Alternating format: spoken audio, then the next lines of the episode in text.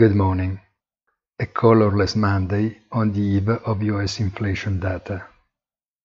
The US 10-year Treasury auction saw only a modest rise in yields that remain below the 1.70% threshold without discounting surprises on the front of prices of goods and services. And the dollar's exchange rate has also remained in range while Wall Street's close can be considered as unchanged. Geopolitics news goes mostly unnoticed, despite it should not be archived that easily. But it is evident that COVID and recovery are the main themes, and they remove everything else from the scene.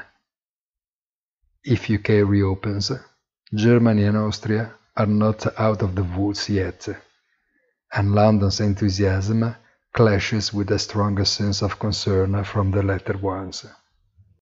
Have a nice day, and please visit our site easy-finance.it.